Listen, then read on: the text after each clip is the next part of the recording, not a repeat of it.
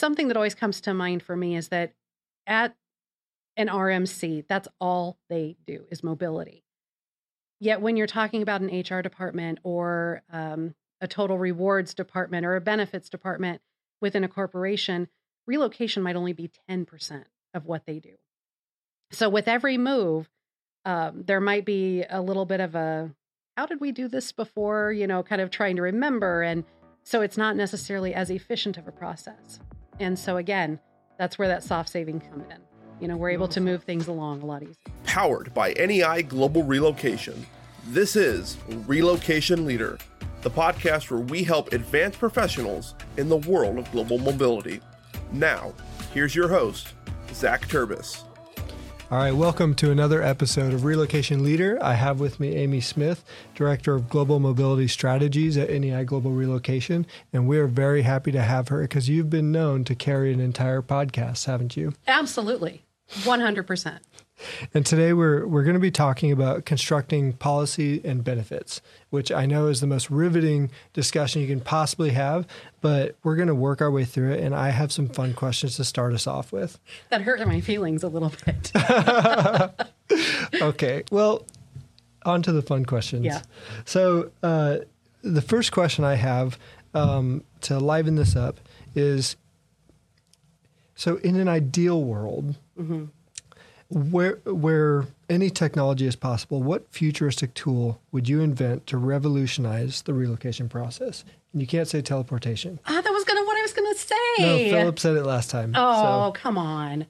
Teleportation is the obvious answer. Mm-hmm. Philip got off easy. How about robots that pack your household goods while you're sleeping? They have those. Okay. I'm well, joking. they have those? Uh, not yet. Okay. But that's a good idea. Well, then that's yeah. my idea. I feel like that'd be the creepiest idea, though. you just, just be like, you're sleeping in robot. It's fine. It's fine. Yeah. Just go back to sleep. yeah. Then you'd find people that uh, were like, oh, okay, robots are packing that house. We can get in there. They won't yeah. even know. Just take all this stuff. That's true. it's like the robots have it. That's true. That's why I don't work in tech. That's why I'm not an inventor. okay, so tell me, I'll, I'll kind of mingle in some of these other questions, um, but what what is important for clients to um, to keep in mind when they're looking at their own policies in their own their own program? Um, how can they they begin to think about policy development in a way that keeps them competitive?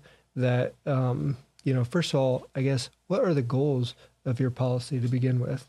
Mm-hmm. That's a really good question. And I think, you know, when we think about goals of the policy, that's something that we always ask our clients when they're looking to make a change to their policy. What are your goals? What are your business objectives?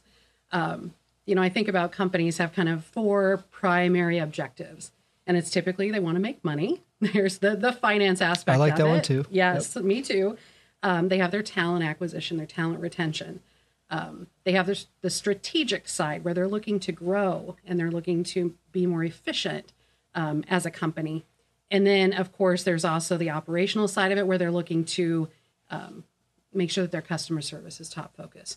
So, depending on which objective, you know, we, we kind of ask our clients to rank those. What's most important to you right now? Um, makes a big difference in how we suggest that they move forward with their policies. So, obviously, Cost conscious companies are going to focus on budget and making sure that their programs are cost effective. Um, whereas someone that is looking to expand their talent or they're having a struggle with talent acquisition, perhaps, they might want a more robust policy. And that is really where the competitiveness comes in.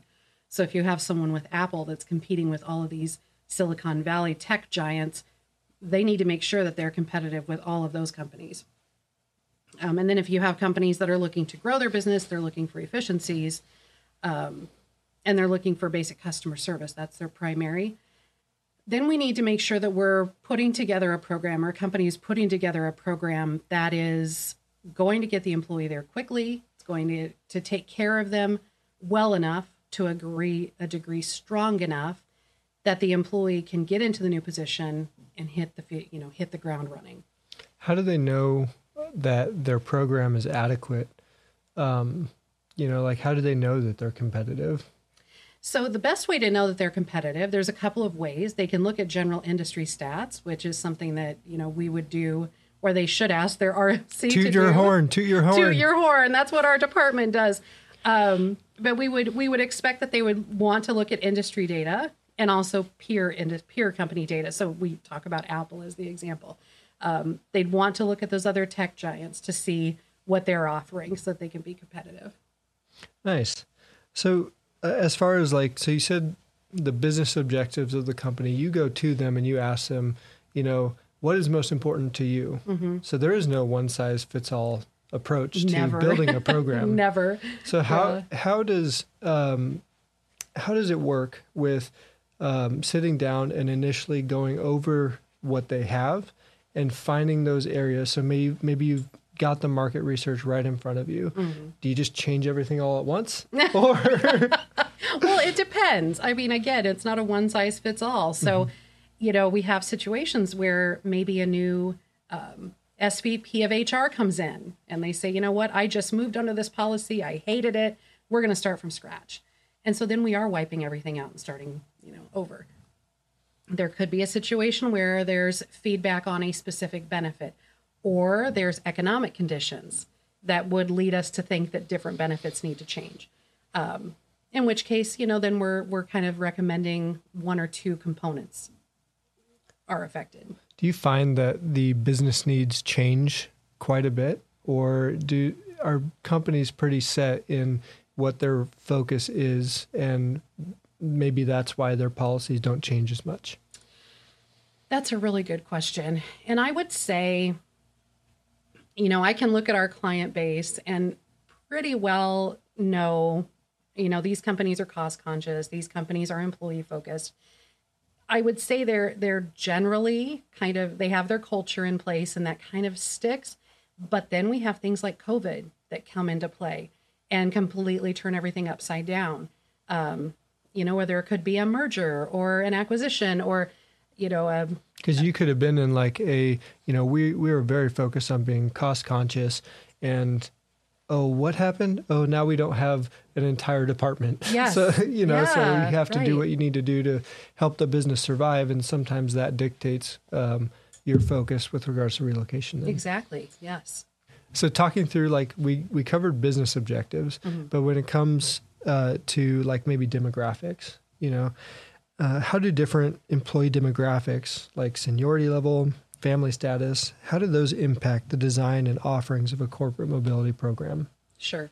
So I will say that currently, 91% of companies tier their programs based on employee grade level, salary, um, seniority level.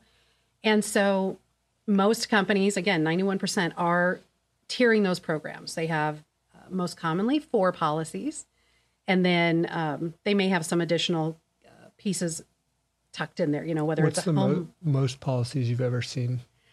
Oh gosh. Um, um, I would say there was one that had 36. What? Yes. Okay. Yes. Um, as far as family status goes, that's a really, really interesting one. Uh, so, one piece is it, it kind of goes along with that is homeowner renter status, which we're seeing a little bit of a decline in companies differentiating between homeowner and renter status. Why is that? Well, I'll get there. I'll get to that. Um, there also are some companies, we don't typically see policies where it's like, here's a policy for family, here's a policy for a single employee, but sometimes they will vary their benefits. Maybe their miscellaneous allowance is varied by the number of, of uh, family members. But we're starting to see as companies are looking to move their policies towards a more diverse, equity, inclusion friendly policy, they are kind of pulling back from that. So, um, you know, companies aren't offering different benefits for homeowners and renters.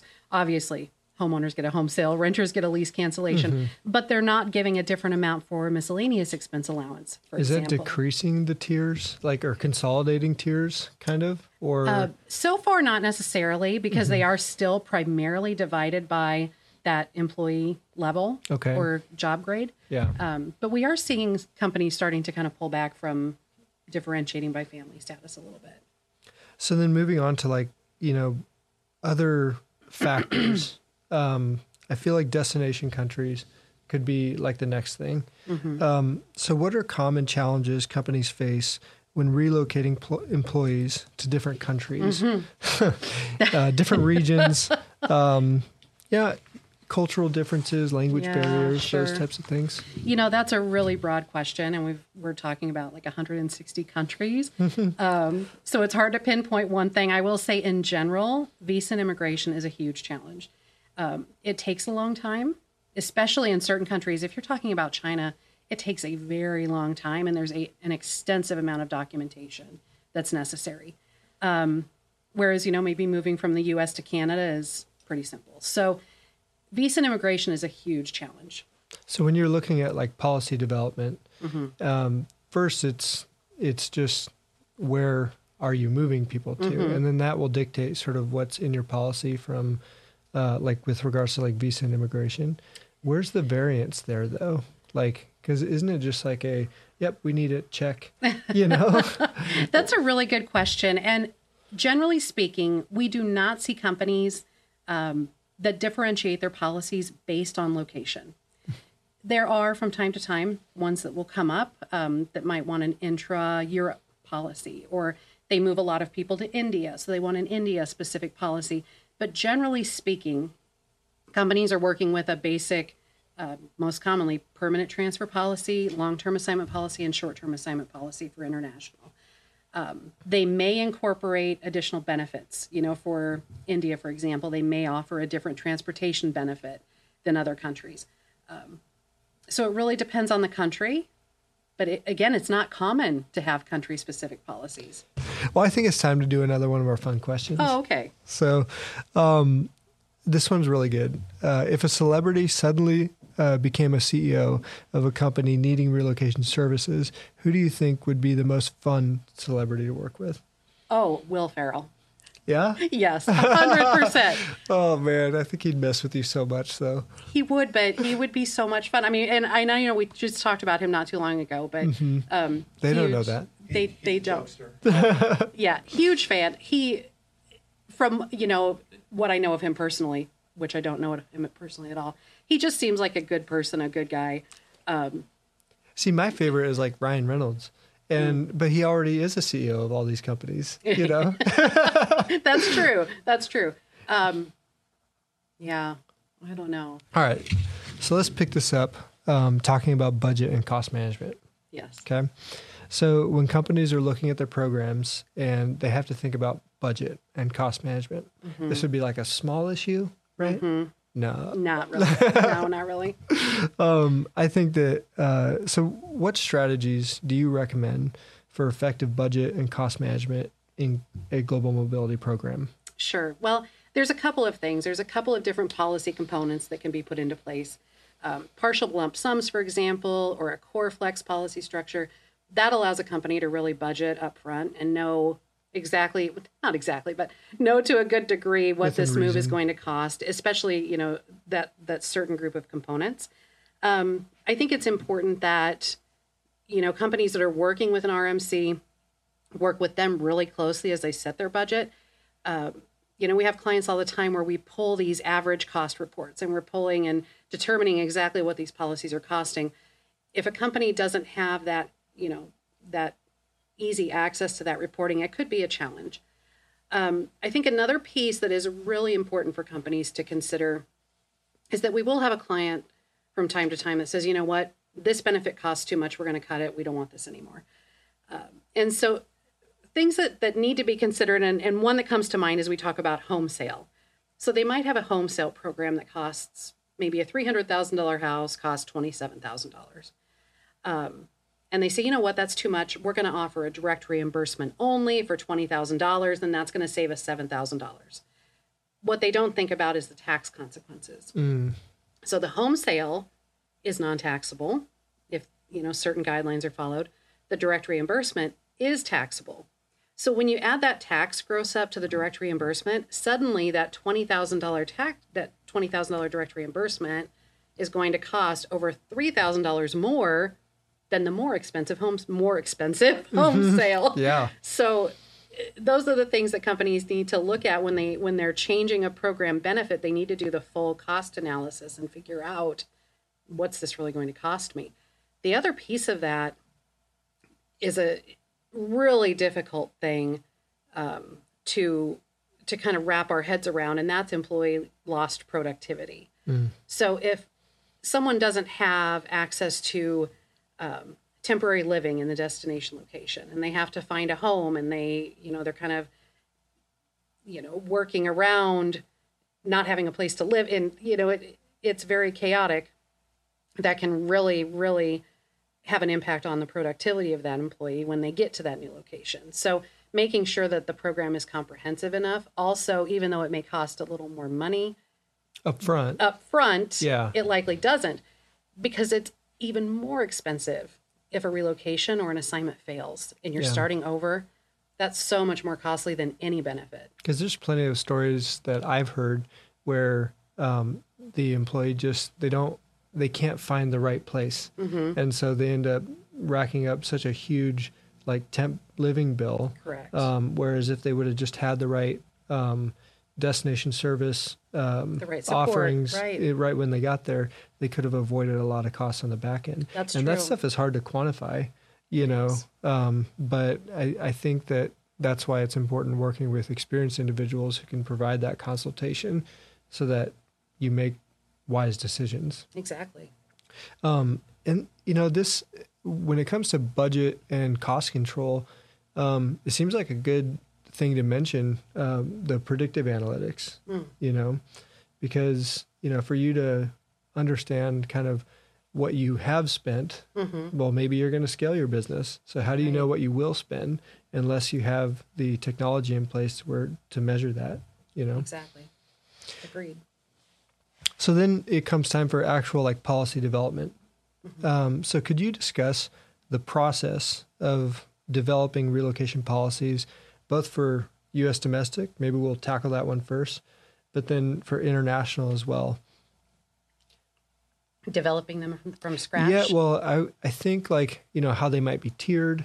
Mm. Um, you know, like maybe what are some of the differences mm. between um, you know developing a, a, U.S. domestic policy and one that includes um, international and just kind of what are some of the nuances that maybe some people don't think about when they're building a sure. program? Sure. Well, I think you touched on something very important in itself, which is what's the difference? You know, is there a difference in the U.S. domestic and the international? And we do see from time to time where a company will move someone internationally or put them on an international assignment and they just, you know, use their US domestic policy. And they're like, we'll just use this and just add whatever we need to to it. Um, but the benefits are really, really different programs are really different. The moves are very different. Um, so it's best, if possible, to have a different program in place. A lot of companies on the international side, if they're only moving or assigning a couple a year, they might work off of offer letters versus a policy. Um, but the point is, don't don't use the U.S. policy for your international people. Um, so when we're developing from scratch, maybe we're working with a new client what our client relations managers would do first, of course, is to obtain their current policy if they have one. Mm. Now, are you asking about clients that don't have one at all and they're starting Let's from do scratch? both. Let's start Let's first with the ones that don't have a policy. That don't have a policy. So I think the first step would be, of course, to have that conversation. What's most important to you? Is it cost? Is it talent retention? Is it customer service and uh, productivity? What, where do your priorities lie? On this scale. Do all RMCs ask those questions, or does it take some intuition? I bet not. Okay. I bet only ours does. Mm. no, I don't know. Yeah. I I don't know. I don't know. So once we have a good understanding of those kind of things, I mean, we have you know a, a general outline of the most commonly offered benefits mm-hmm. and by tier level.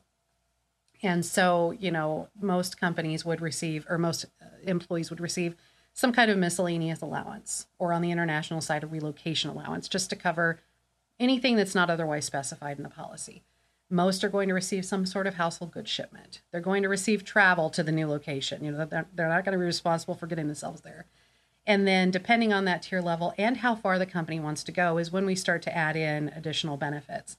Um, you know, there's also, like we talked about, the home sale piece there is a risk involved with a home sale. Is the company risk averse? Are they willing to kind of accept that risk for a home sale program?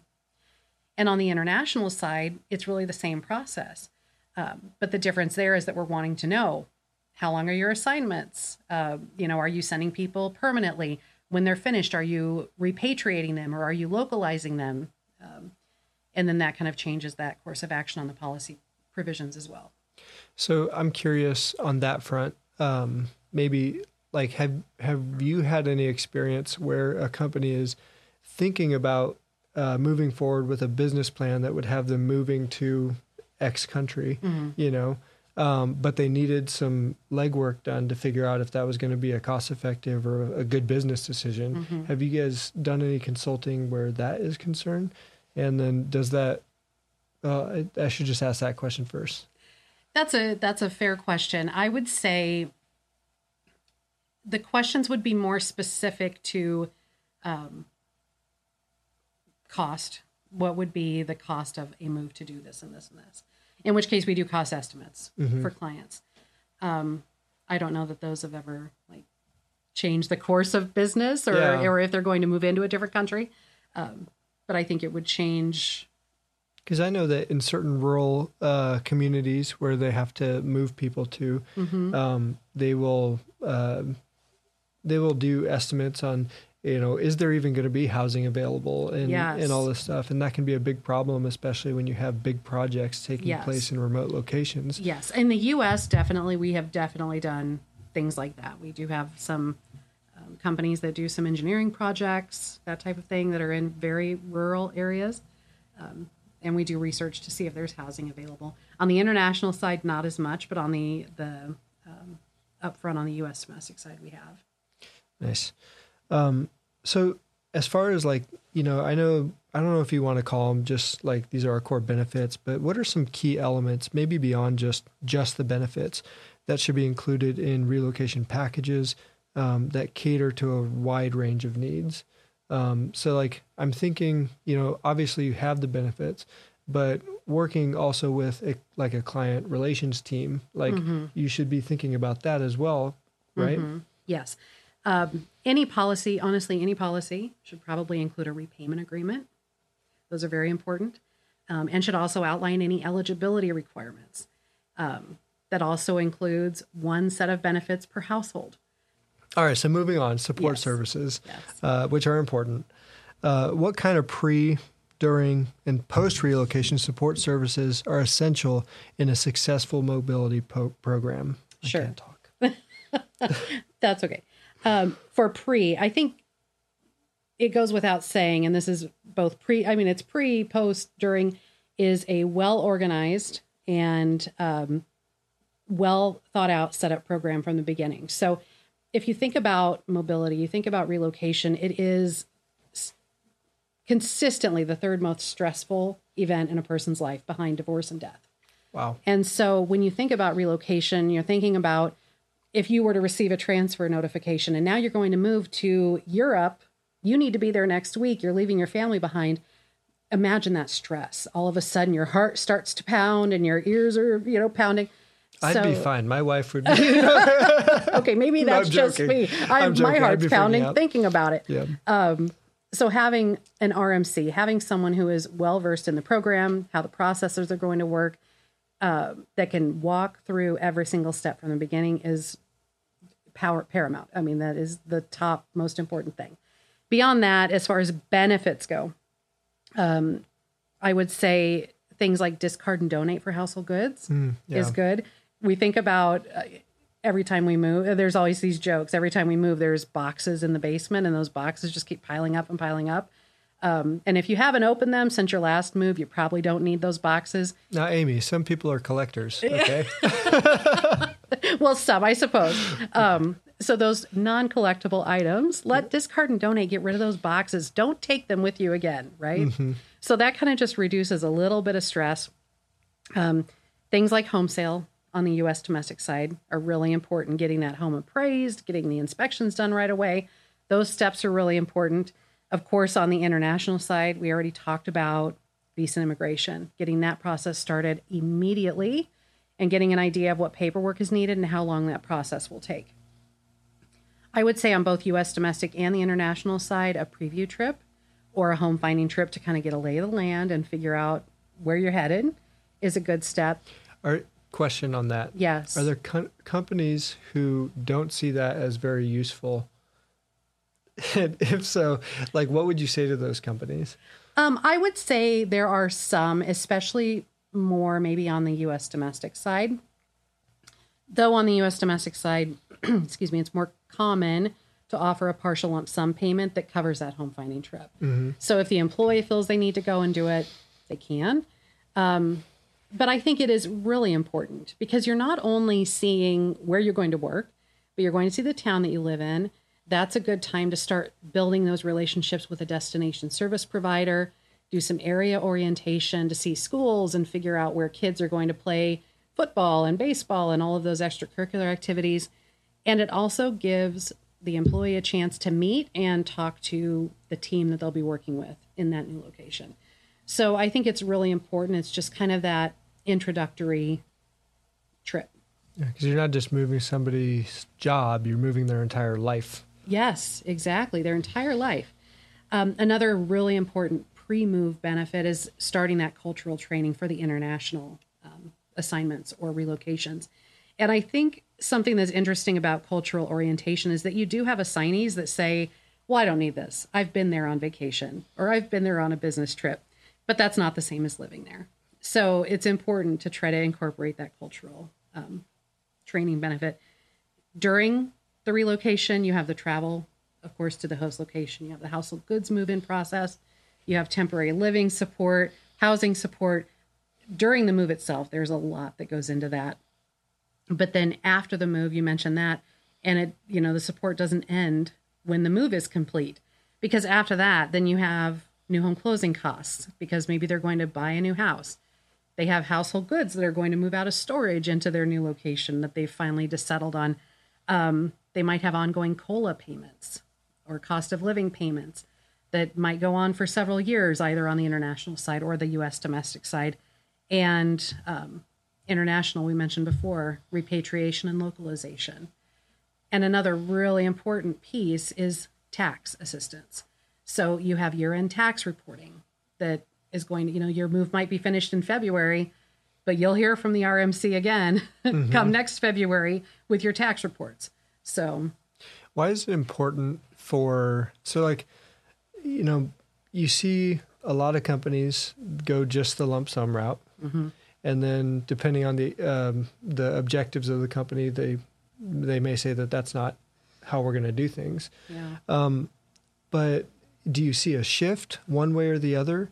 And um, do you do you also see maybe companies who used to do lump sums now going into like the core flex, you know, as like, hey, this seems like the best of both worlds. Like, Yeah. what are your thoughts on those?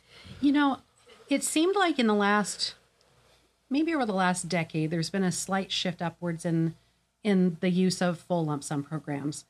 That said, um, I believe that's also probably because there's also been a slight uptick in moving entry level positions or or lower level employees, and they are more likely to get that that full up somewhere. it's five thousand dollars or seventy five hundred dollars. But when you're talking about higher level management and professionals and and uh, directors, VPs, that type of thing, even though a lump sum, the the payment itself might cover the move, they don't have the time or the bandwidth or the ability to do all of those administrative pieces that need to be done in a move, which is why it's important to still offer those administrative benefits. Um, but we have seen in the last couple of years, companies are starting to incorporate a core flex program. It's still tiered. So, you know, the core flex varies. An entry level person isn't going to probably get the same number of points or dollar budget as the executive. Um, but but we are seeing them move that way. So, um, how long have core flex programs sort of been in place? Um, I know that technology has made it easier to have CoreFlex programs, but Yeah. I'm just curious on um, like if there's you know stats out about their effectiveness. You know, Sure. That's yeah, that's a tough one to answer because CoreFlex has been around for a long time. Um, we've talked about it for years and years, and it feels like you know every year someone will come forward and say CoreFlex, it's really taken off this year, but it doesn't. I mean, it just kind of fizzles around a little bit. Um, but we have noticed in the last couple of years it is starting to pick up. And I'm, like you said, I, I think that that really has to do with technology. Um, there's a lot more self use uh, programs available. Not to put a shameless plug here, but like NEI's iSelect, where employees go in and they choose the benefits that they want to apply their points to. They can see exactly what's left over. Um, before CoreFlex program was a lot more administrative heavy, where the the transferring employee had to talk with their account executive often or their their relocation coordinator often. Um, so I think with the implementation of these these technology tools, we're going to see it continue to go up. Like everyone's already got their phone in their hand and Right. they're used to working in apps and Right, you can have all of the information about those specific uh, services in hand Mm-hmm. and it, it seems like that could really just solidify core flex is something that is here to stay huh Yes, definitely. So, um, in speaking, I guess this is a good time to talk about like data analytics. Um, so, what role do data analytics play in measuring the effectiveness of a global mobility program, and uh, what metrics do you see as most valuable? Oh gosh. So You're like now you're speaking my language. You're speaking my language. You say data analytics, and I'm like, oh, I love it. Um, so I think there are several components that are that are taken into consideration with data analytics. Of course, there's the cost analysis. There's always a cost to every benefit, and and before making any changes or looking at the effectiveness of a program, we have to consider cost. Jerry Maguire. Show me the money. Show me the money. yes. Um, another important piece is exceptions. So we track exceptions. Um, every single exception, as they start to pile up, we can start to see trending and we can start to see how employees, you know, if you have 100 exceptions for more temp living, maybe your temp living program is too lean. So we definitely use those as a, a data point. Another piece is employee satisfaction um, the data analytics around employee satisfaction is also crucial. Again, because you're going to see those trends where they're saying this wasn't a big enough benefit for me, or I didn't have enough um, of this benefit, or I didn't need this benefit, or that's what another place a core flex comes in where they say I didn't want this home finding trip, I got it, I didn't take it, I would have rather have had this. So How do you? Um, so different companies will measure, um, like employee satisfaction Mm. or client satisfaction differently. Mm-hmm. How do you make sure that you're collecting data that you can actually you can be actionable with? Sure. So we we collect several employee evaluation points at the end of the move on the international with assignments. They're they're doing six month surveys and then annual surveys throughout the length of the assignment. I think it's important to not only um, ask questions that are scalable, so they're they're maybe measuring on a four or a five point scale, um, but they're also providing the comments that can be broken down and and understood. Nice. And you know, this is kind of taking it outside the policy question a little bit, Mm-hmm. but you know, measuring um, your the performance of your service partners are also very important, so that Mm-hmm. when you're choosing to work with a um, an RMC, you know, you may have uh, great consulting that they can put together a great policy for you, but then the people that you rely on to fulfill those services, I mean, if they're no good, then it doesn't matter how good of a policy you have. Yes, that's know? true. Very true. So, uh, speaking to like service partnership, which I guess we got there, right? we did. Can you share insights on the benefits and challenges of handling relocations in house versus partnering with external service providers? well, I think, I mean, basically the question is what's the benefit of outsourcing to an RMC, right? That's as we break that down. Can it save you money? Can it save you money? Um, you know, I think it can. And that's, again, so hard to quantify because you're talking about soft savings. And soft savings are very, very, very difficult to quantify. But something that always comes to mind for me is that at an RMC, that's all they do is mobility. Yet when you're talking about an HR department or um, a total rewards department or a benefits department within a corporation, relocation might only be 10% of what they do. So with every move, um, there might be a little bit of a how did we do this before? You know, kind of trying to remember and So it's not necessarily as efficient of a process. And so again, that's where that soft saving comes in. You know, we're You able to move things along a lot easier. I feel like um, if you're trying to do things in house, you basically are trying to build your own mini RMC. Yes. and it's kind of like if I was um, going to, um, you know, like build a, or like have a make a cake, right? Um, I would go and get all the supplies, but I'd be left with a bunch uh, more supply. Like it's not efficient, you know. I would come out with maybe a cake that was really good, you know, but I would be left with a lot of waste. Yes. And I think that when you're working with like an RMC, like where this is all we do, it's our job to make sure that everything's efficient, just so that we can collect a, a like, so that we can pay ourselves, you know. Because if we're not efficient, we don't get paid. Um, but uh, so we we have a vested interest in keeping things efficient, and then that expertise of doing it over and over and over and over and over again. You know, you keeping that um, that in house. If you keep your relocation in house, you may have a thousand moves under your belt, right? But we may have a hundred thousand moves under our Yes. belt. You know, so and the experience that comes with that is invaluable. Absolutely. And not to mention leveraging the contracts with the service providers Mm-hmm. based on the volume that we're able to provide them. It You- can save you money. It can save you money. Okay, so we're gonna jump into my scenarios. oh, okay. I don't think you've seen these. I have not. I have not seen these.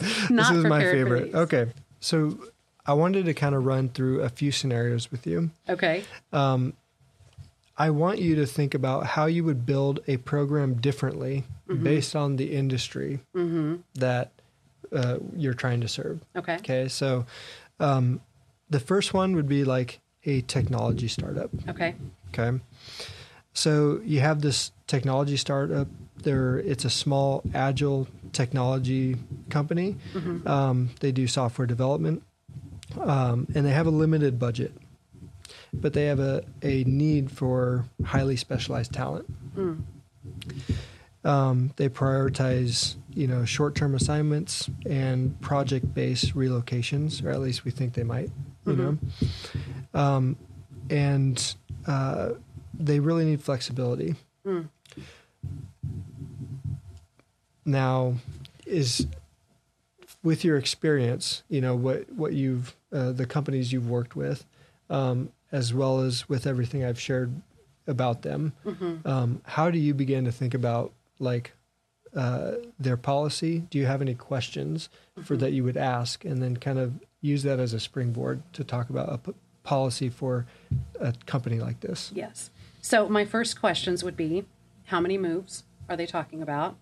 Intern, uh, like for U.S. domestic, and then also internationally. Okay. um, how long their assignments are that are U.S. or that are international. Um, you mentioned project-based relo, so are they also talking about potentially U.S. domestic short-term assignments, which that can also come into play? Um, my other question would be their employee levels that they're moving. Are they moving only their their top brass, or are they moving everyone? So I would have So those say questions. say if you know if I'm speaking as a company, we're going to do only U.S. domestic relocations. Mm-hmm. It's mainly recruiting based, so we are just trying to get the right people in here for certain projects, Mm-hmm. and then we don't need them after that. Mm. Um, so on a contract basis, Got it. um, and uh, we are. Yeah. So just like if did you have any other questions, or does that cover it? I think that would cover it. So if you're talking about project based and it's US domestic only, then we'd probably be suggesting a US domestic short term assignment. We'd be talking about something like that. We could incorporate a core flex program into that. When you're talking about a tech startup, they're very tech savvy, tech is important to them. I think they would want the tool like the iSelect program where they can kind of pick and choose what's important to them. But we're going to be excluding benefits like a home sale program because we're not going to expect them to sell their home Yep. if they're only there on a short time. Um, the big questions for the company, of course, will be budget. I'm a little concerned that they would be on such a small budget um, with a U.S. domestic short term assignment in such a competitive in such a industry. competitive industry, um, I would be concerned about the cost of housing. So, are they going to cover housing for that project based contractor for the entirety of that assignment? while they're also not selling their home. So that employee could potentially have duplicate housing costs. I suppose a good question would be: um, Are there going to be any uh, like remote, um, like hybrid type? Uh, like obviously they're interested in relocation, so there has to Mm-hmm. be some time spent uh, at lo- at destination, Yes. right? But um, you know, there a, a good question might be like, is that going to be all the time, or are you going to be back at a different location? They could have a Yeah. commuter situation. Mhm. We do have policy recommendations for commuters as well. Mhm. Um, that definitely could happen. But those are the questions you need to ask. So, like Mhm. when you're building a policy, you you take note of um, these specifics about a company, and then you start Mhm. figuring out the policy outside. And, I, and I know that a lot of people in that situation they're going to be lump sum only, you Mhm. know. But again, if they have a, a smaller budget, Mhm. um, maybe the core flex can serve to keep them competitive because it, it's a little bit more attractive than just here's Yes. a, a pile of cash. Exactly. Right. Since you had said that they that their focus is recruiting and they need to get those very important people there, I would not propose a lump sum. Mm-hmm. So Cool. So that was scenario one. okay, Okay. Um, it's like a test. yeah. Like, we're, how much have you learned Randy asked 21 me years? to do this for you. oh, your pay raises will be dependent on the answers to these Oh, dear. questions. No. All right. So I have a different company for you. Okay. Okay. So you have a well-established multinational corporation, um, and it does work in multiple countries. Okay. Uh, they have comprehensive long-term assignment policies currently, um, and they are primarily focused on developing global leaders. So they they really want to keep people in their organization. Um, their policy right now, as it stands, includes extensive support, um, like housing, schooling, cultural training, all that stuff. How would you? Um, what, what kind of questions would you ask about their current policy to to understand whether it is um, an up to date policy and if it's still competitive for their goals? Well, honestly, that would be more of a, a situation where I would ask to just see the policy. Yeah. there's okay. there's too many questions Yeah. um, to try to ask about the entire policy. Uh, but definitely, we'd be looking to understand. For, for so for a company like that, though, like what are non negotiables?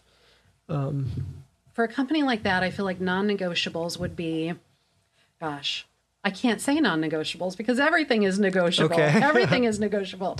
Um, I feel like a, a well a well-established policy should include, of course, housing. It should include cultural training and language training if necessary, if it's appropriate. You're talking long-term, right? Long-term assignment. Um, it should include house or uh, schooling support. Of course, travel to the host location. There should be home visit trips back to the destination or back to the origination location. Um, tax equalization support. Now, what if I threw in the uh, curveball and said they they're having trouble getting the uh, people to move um, eh, to take these assignments? That that they seem like they have a pretty good program in Yeah. place, but they're having trouble in our current situation with, you know, actually moving people. So then I would put the question back to you, corporation.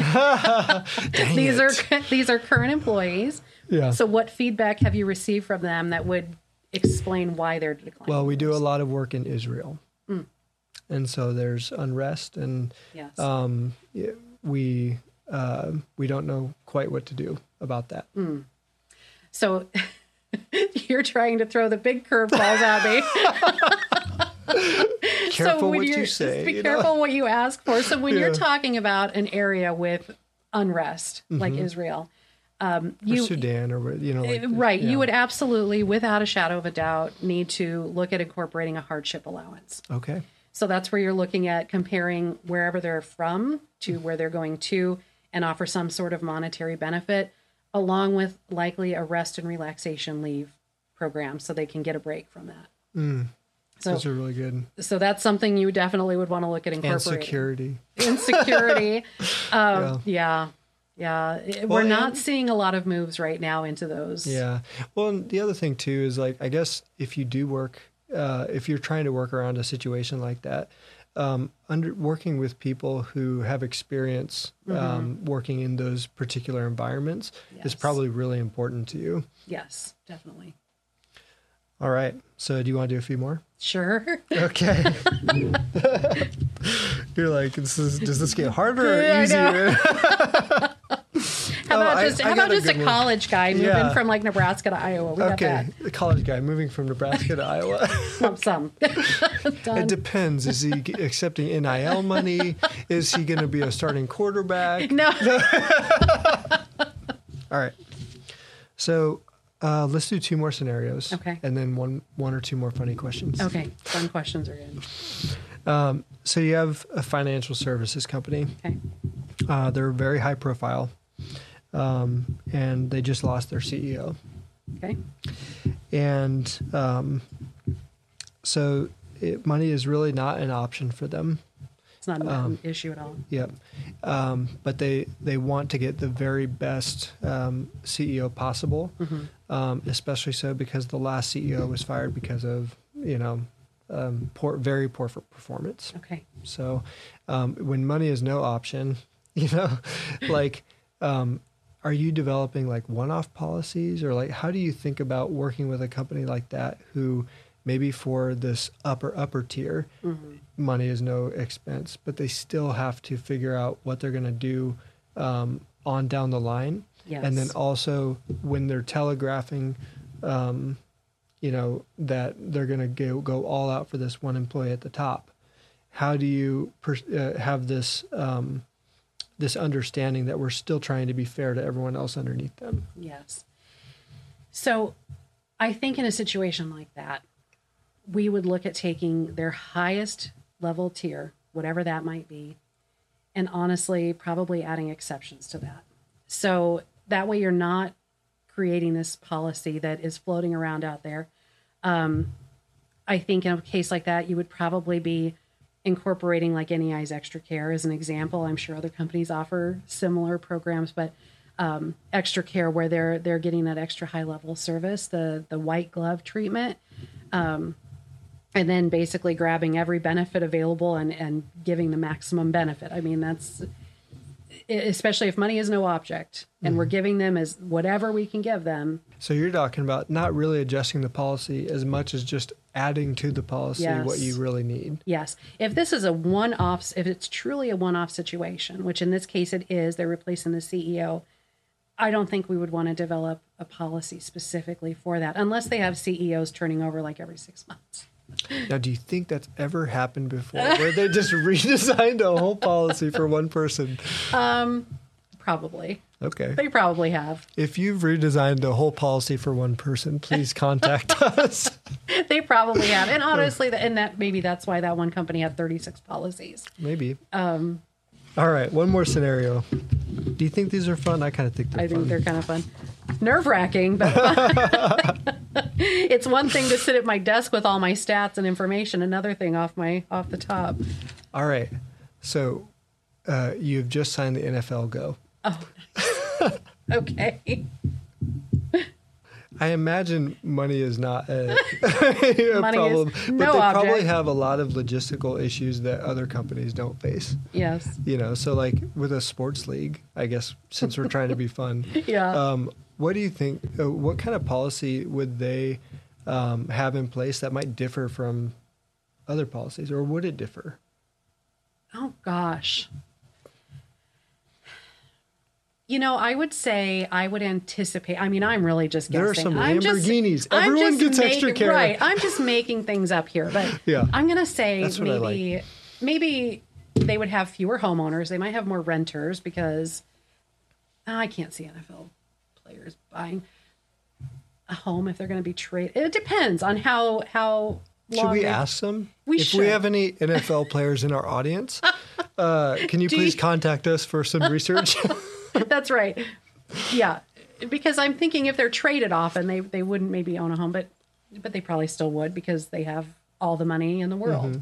They probably could just Condos. they could know? just donate the house when they're done with it, perhaps. But they still would take advantage of like home finding though, because I mean it may maybe be a lot more white glove, but you know you still It- have to do the basics of like it would I'm be moving. white glove, and so we, this is going to go way back, back when I was an account executive years and years and years ago.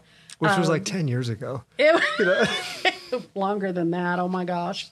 Um, I was like six. Yep. Um, we, I, I sold a home to someone. Um, one of our transferees sold their home to someone that was in NASCAR. Was one of the NASCAR drivers, and so we had to work with their assistant primarily. They they saw the house. They did all the walkthroughs. They did everything for this NASCAR driver. Um, and so I'm thinking with the NFL, it'd probably be similar. We'd probably work with. We wouldn't work with the players directly. I, I'm probably not going to go meet with Russell Wilson and show him a house, right? Unless you try. No, right, right. but to your point, though, they they probably would have very expensive household goods moves. They would probably have a lot of goods, a lot of expensive goods that would need some uh, special crating, and their Lamborghinis are going to need an enclosed carrier. Like that, if you mention lump sum, you're fired. You know? probably, Yep. probably, yeah. Yeah. That's cool. Well, let me see. I think I have one more fun question. And Okay. then I'll let you sign us out. Okay. All right. oh, I don't need to take notes on the the fun question. So let me think about this for a second. So if a company gave you complete freedom to choose their new location without any constraints, where would you relocate them and why? But you have to tell me the type of company that you're relo- relocating as well. Okay, so I'm relocating an entire company, You get to pick the company and you get to tell me where you're moving them. and I do I work there? Just, No, I'm just we'll just say relocating that like uh, I don't know, man. But it's See, you're Yeah. talking to it. You're talking to an analyst here, so I'm like, I need more information. Yeah. I was not expecting this. Okay, so you own both companies. Oh, That's why it works so well. okay, good. Was that? Did I just play 4D chess? You might have. Okay. I own both both companies. I own the relocation company and the company that's relocating. Yep. Got it. Okay, so I would I'm own. brilliant, dude. I would definitely own an MLB team. I mean, we're going to go to Thank sports. you. Yes, I would definitely own an MLB team. Um, I won't say which one. No, I wouldn't. I wouldn't. I would own a company that analyzed baseball stats like Moneyball. Okay, and that way you don't tick off a fan base because if you move their team, it could be It could be a big issue. So Yeah. no, I'm going to move the company that analyzes all the players okay. with Jonah Hill. Mm-hmm. Um, I would move them to New Zealand. Oh, We're just going to move them completely out of the United States where the MLB Mm-hmm. teams are. Just would you hire Gandalf? um, no, No, I don't think so. Mm. Probably not. Um, seems like he'd be wise though. I don't feel like he's probably into baseball. Okay. Maybe not. Anyway, so you'd move them to, to New Zealand. Yes, Okay. for their safety. But what about so here? Let me ask you a question here. When you move them to New Zealand, it seems like they might have some trouble, uh, like following baseball because of the time difference. Well, But you, but you're not, you're thinking about quality of life though. I am thinking about quality of life. Yeah, they. I mean, the scenery there appears to be just second to none, right? And I think they have a lot of goats or something. Okay. In New Zealand. So how many people do you are you moving then? And uh, what kind of relocation policy would you put together in order to get them there? Well, let's see. I'm going to say I'm going to move. How many MLB teams are there? Thirty, I Thir- believe thirty. 30. I'm going to say we probably would need 15 people. I'm just totally making up numbers. I'm going to say half of those people Okay, would move to New Zealand to analyze all the stats. the half that you like. Yes. Okay. Yeah. The other half, they're on their own. They're on their own. Um, I would be part of that half because I would just want to make sure they were comfortable. So the policy, what what are your constraints with developing this fictional policy, and how would you get around those fictional complaint or constraints? Um, I really don't have any constraints because I'm a really good business owner. And so I've made so much money, I can just throw it away. How'd you make that money? Oh, I mean, I own the MLB. No, you you own a, own a stat company. Oh, I own the stat company. Dang it. It's so successful though because. Darn, I forgot what business is. okay. Well, I think Yeah. that's a nice place to end. yeah. I want to thank Amy Smith for coming on to Relocation Leader. I think that uh, she's definitely shown her chops here, and we can probably keep her at NEI. Thank so, you. Um, yeah, but we want to encourage you like and follow us uh, especially on LinkedIn. You give uh, NEI a, a like. And um, yeah, thanks for coming. Yeah, thanks for having me. It was right. fun. See you guys. Thanks. This has been Relocation Leader, the podcast where we help professionals advance in the world of global mobility. Find our episodes and the video version in the podcast show notes. And listen wherever you listen to podcasts. Until next time.